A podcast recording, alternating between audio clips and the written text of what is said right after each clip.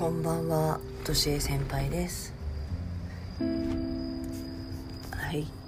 スズムシの鳴き声が BGM として、えーかかってる深夜、皆様はどうお過ごしでしょうか。はい、今日の筋トレは尻尻でした。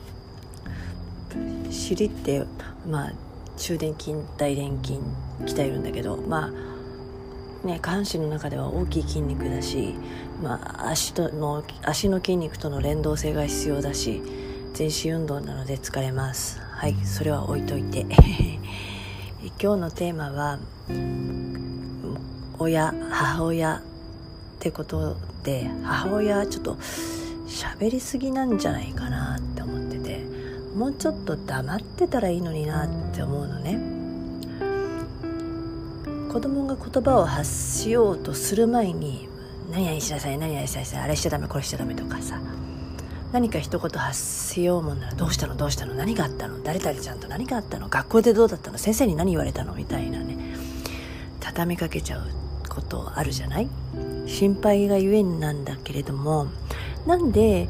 じゃあ親ってそんなに喋るんだろう？なんで子供の言葉の前にこれ言葉を遮ってまで喋っちゃうんだろう。っていうのがあってそれは親たちが子供よりも何かをたくさん知っているよく知っているから知っていると思い込んでいるんですって。でそう思っているからこそ子供に教えたくなっちゃうんだって。で教えなきゃいけないと思い込んでるんだ。いやでも本当にそうでしょうか。確かに私たちは、まあ、人間は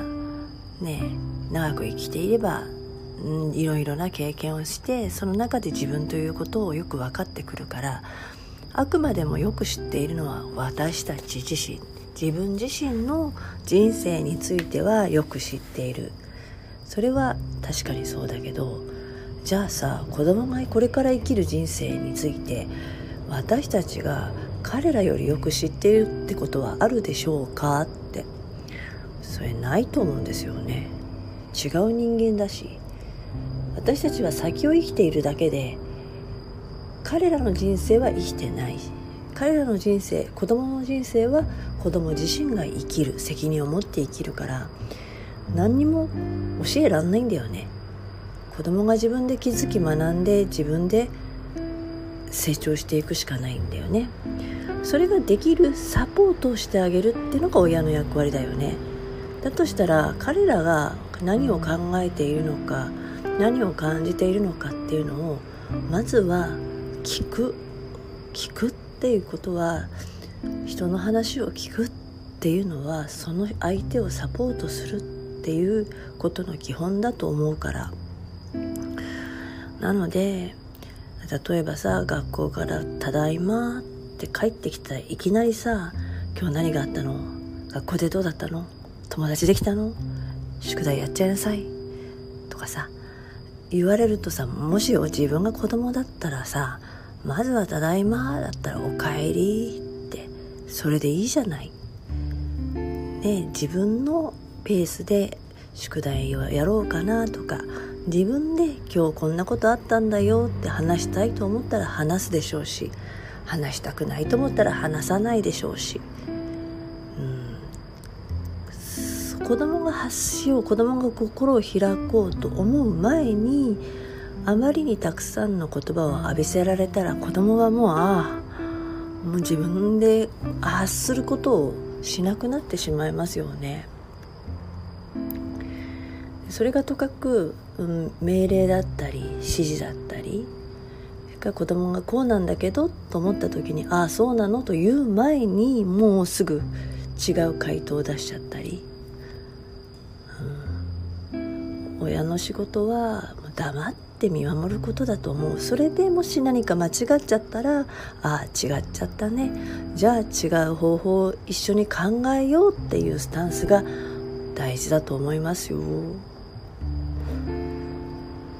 自分で計画立ててじゃあ家帰ったらこれをしてあれをしてそれから宿題やろうかなとかさ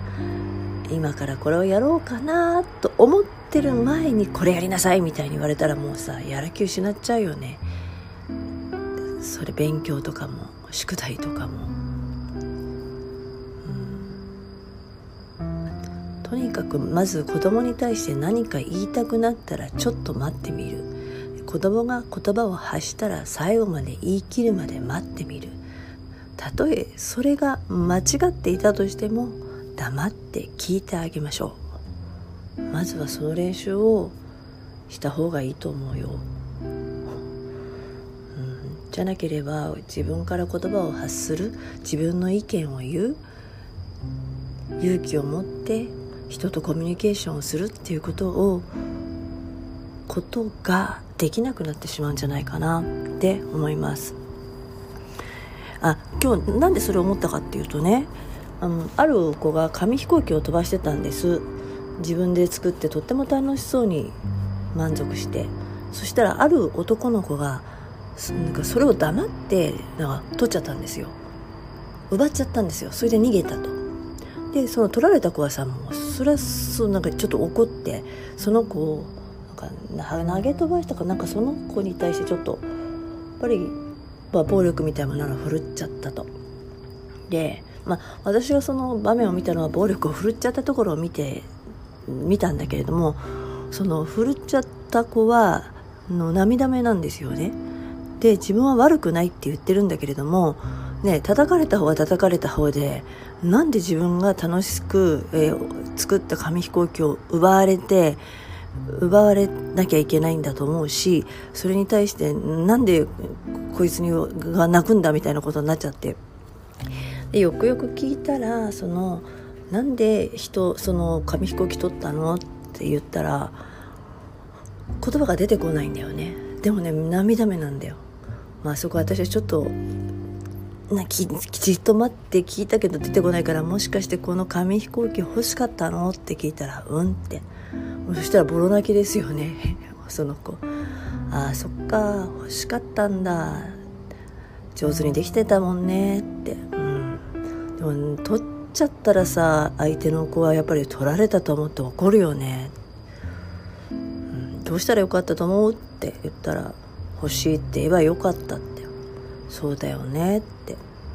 それを相手の子に伝えたらですねその怒ってた子もなんだ？あ僕の紙飛行機だったらあげるよ みたいになったんですよ、うん、もしくは作り方教えてあげるよ明日来る教えてあげ教えてあげるよなんてなったんですよ。ねその奪っちゃった子はその紙飛行機を奪いたかったんじゃなくていいな僕もああいうの作りたいし欲しいなと思ってそれをいいな欲しいなもしくは作り方教えてという言葉が言えなかったの。その言葉を発する前にその欲求で取っちゃったんですよね。でねよく考えるとなんでそうなっちゃうのかなと思うと子供がこれをしたいあれをしたいとかちゃんと言葉にして表現して欲求を言う前にもう親が用意してしまったり喋ってしまったりすることが多いお腹すいたっていう前にね何かあげちゃったり寒いなという前に寒かろうからと洋服を着せちゃったりとかさ。自分が感じてこうしたいという表現をさせない親が多いんだなと思って思ったわけ、うん、言葉が遅いとかちゃんと喋らない相手に意見を言えないっていうのはやっぱり何かしらそのお家でのね親御さんとのコミュニケーションが取れてないんじゃなかろうかと思ったわけですよ。だから子供が気持ちをね伝える伝えきるまでやっぱりそれを自分の口で言えるまで親はじっくり待ってあげようよっていうことです、うん、それを言い切る前に親がこうなんでしょって決めつけちゃうともうね 子供はねもうそうじゃなくてもうんって言っちゃうんだよね。違うこと言うとまたなんか違うこと言われちゃうのがもうめんどくさいし、うん、なのでもちろん察してあげるのは大事。だけれどもやっぱり自分の行動には自分で責任持たなきゃいけないっていうことを伝えるためにも自分の気持ちは自分の言葉自分の口で言える子にしてあげるためにはまず親は黙ろう。はい以上です。